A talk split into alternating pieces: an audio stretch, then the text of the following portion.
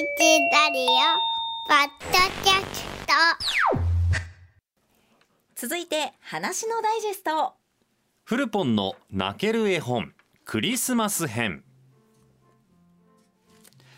今回の推薦者ですけれども絵本講師絵本収集家の池田恵子さんです。あの夏におじいちゃんがお化けになったわけっていう本をね推薦していただきました本でしたね。はい、いさちゃんがもうぐじゃぐじゃになった時ですけれども。今も読んでます毎晩。あそうですか、素敵な絵本でしたよね、はい。やってきました。絵本の朗読のお時間でございます。皆さんの家事の手を止めてしまうかもしれませんけれどもよろしくお付き合いください。今回選ばせていただいた本がこちらです、えークリスマスにふさわしい絵本を選んでいただきました、はい。戦争をやめた人たちっていうタイトルでなんか表紙は色鉛筆で書いたのかな？これあの銃を片手に、あはい。銃を両手で持ってでちょっとこううつむき加減の兵隊さんの絵が描かれてましてね。でタイトルもなんかクレヨンで青色のクレヨンで描いたような感じです。副題としましては1914年のクリスマス休戦。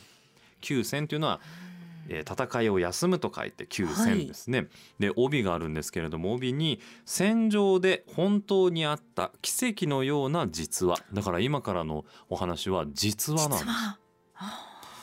銃弾ではなく歌を大砲ではなくサッカーを兵士を変えた一夜の出来事。皆さんこれもしかしたらどこかで聞いたことあるお話かもしれませんけれども絵本になっていましてこれを今から朗読していきたいというふうに思いますいさちゃん準備はいい？はい 私はもう準備といえば心の準備だけですからね、心の準備ですよね私も初めてここで聞きますはい。それでは朗読してまいります。戦争をやめた人たち。1914年のクリスマス休戦。鈴木守文絵。今から100年以上前の1914年7月。ヨーロッパをはじめ多くの国を巻き込む戦争が始まりました。第一次世界大戦ですイギリスフランスロシア日本などの連合国軍とドイツオーストリアなどの同盟国軍が戦ったのです戦争が始まったばかりの頃飛行機は敵の様子を探るためだけのものでした。戦いは主に大砲や銃を撃ったり剣で刺したりといった兵士同士がぶつかり合う厳しいものでした。国と国の境には鉄条網が張られました。敵軍と一番近くで対戦する最前線では銃で撃たれないよう塹壕という隠れる場所を掘り相手と撃ち合いました。食べ物も少なく電気もないので冬になると寒く厳しい毎日が続きました。それは同盟国軍も連合国軍も同じでした。この話は戦争が始まった5ヶ月後フランスやベルギーに攻め込むドイツ軍と迎え撃つイギリス軍との最前線で12月24日の夜に起こったことです。その夜もイギリス軍の兵士は一日中続いたドイツ軍との銃の撃ち合いで疲れ果て塹壕で休んでいました。若い兵士が言いました。今日も一日終わったね。あー疲れたな。ヒゲの兵士が答えました。家に帰りたいな。いつになるやら。帰ったらまたみんなでサッカーしたいな。ん？なんだ？その時若い兵士は何か人の声が聞こえたような気がしました。何か聞こえる。何の音だろう。若い兵士は塹壕から顔を出しました。それは向こうのドイツ軍の塹壕から聞こえる歌声でした。ドイツ語なので何と言っているのかは分かりません。でもそのメロディーは分かりますきよしこの夜クリスマスの歌「清この夜」です。ドイツ軍の塹壕を見ると焚き火の周りでドイツ軍の兵士が歌っているようです。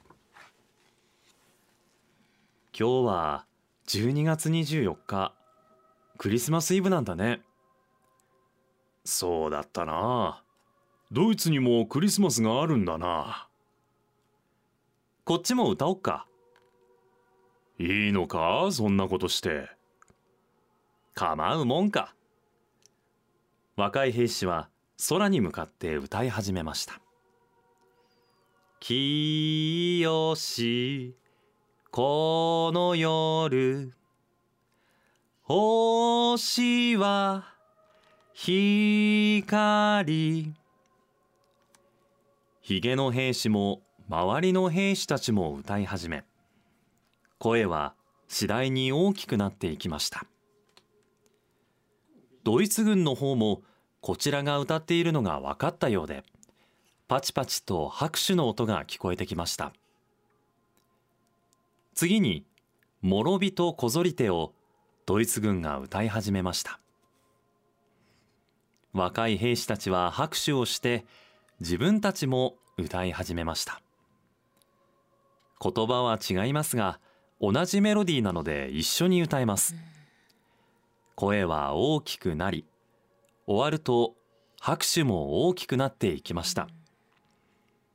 今度は「見つかい歌い手」を若い兵士が歌い始め皆が歌い出すとドイツ側からドイツ語の見つかい歌い手が聞こえてきました。両方の塹壕から暗い夜空にいろいろなクリスマスの歌が流れていきました。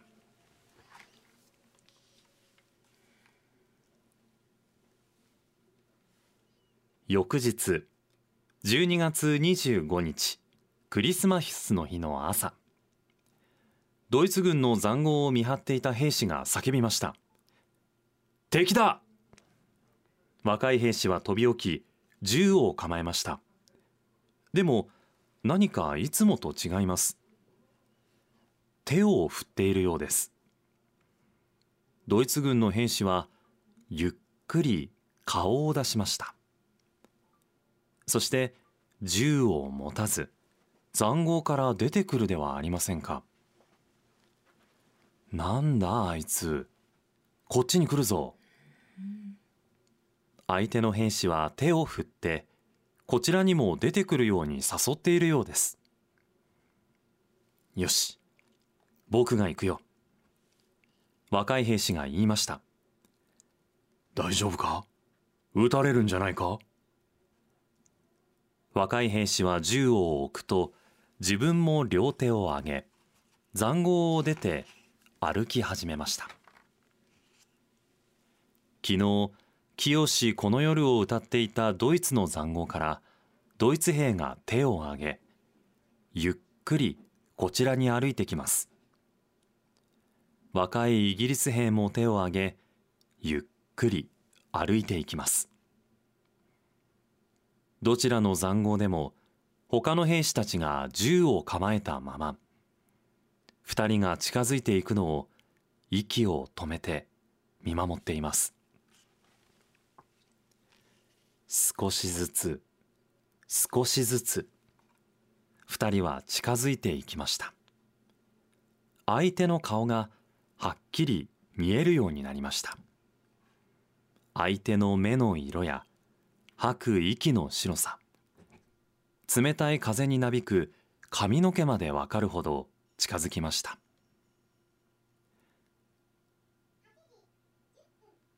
ドイツ兵が上げていた右手を下げ前に出しました。若いイギリス兵も右手を出しました。メリークリスマス。二人はがっちりと握手しました。僕の名前はジョンだ。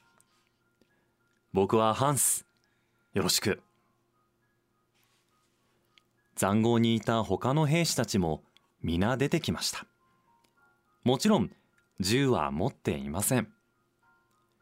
皆口々にメリークリスマスと言って握手して嬉しい気持ちを伝え合いました。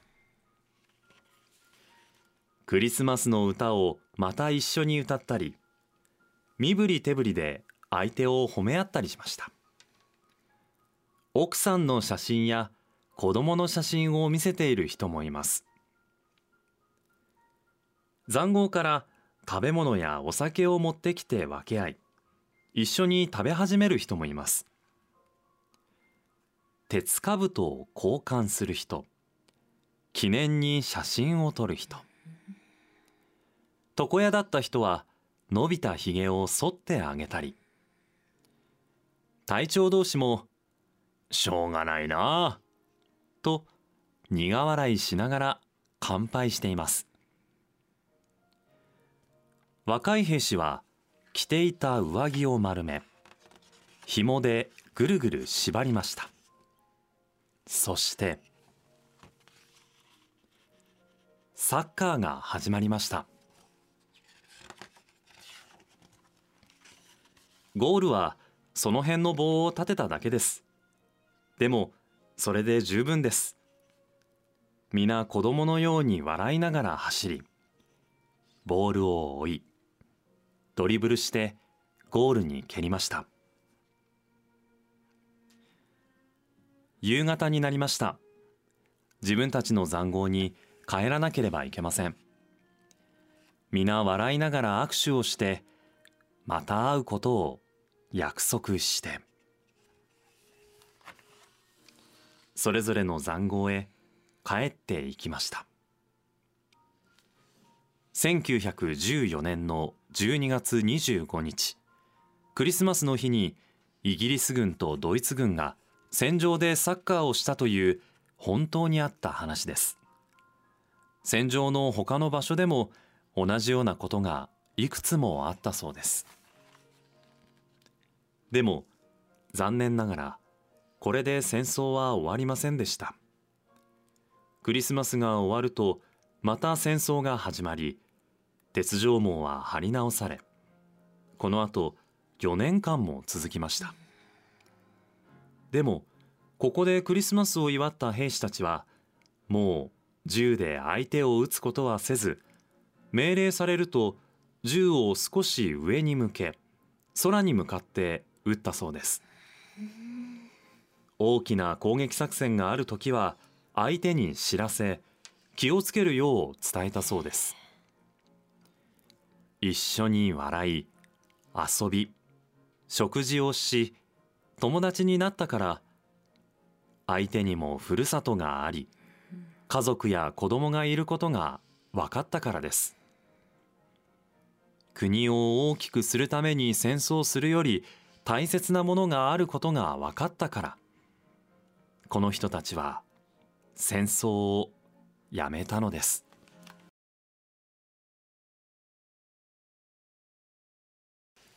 お聞きいただきありがとうございました。今日朗読したのは文絵鈴木守出版アスナロ書房戦争をやめた人たち1914年のクリスマス休戦という絵本でした。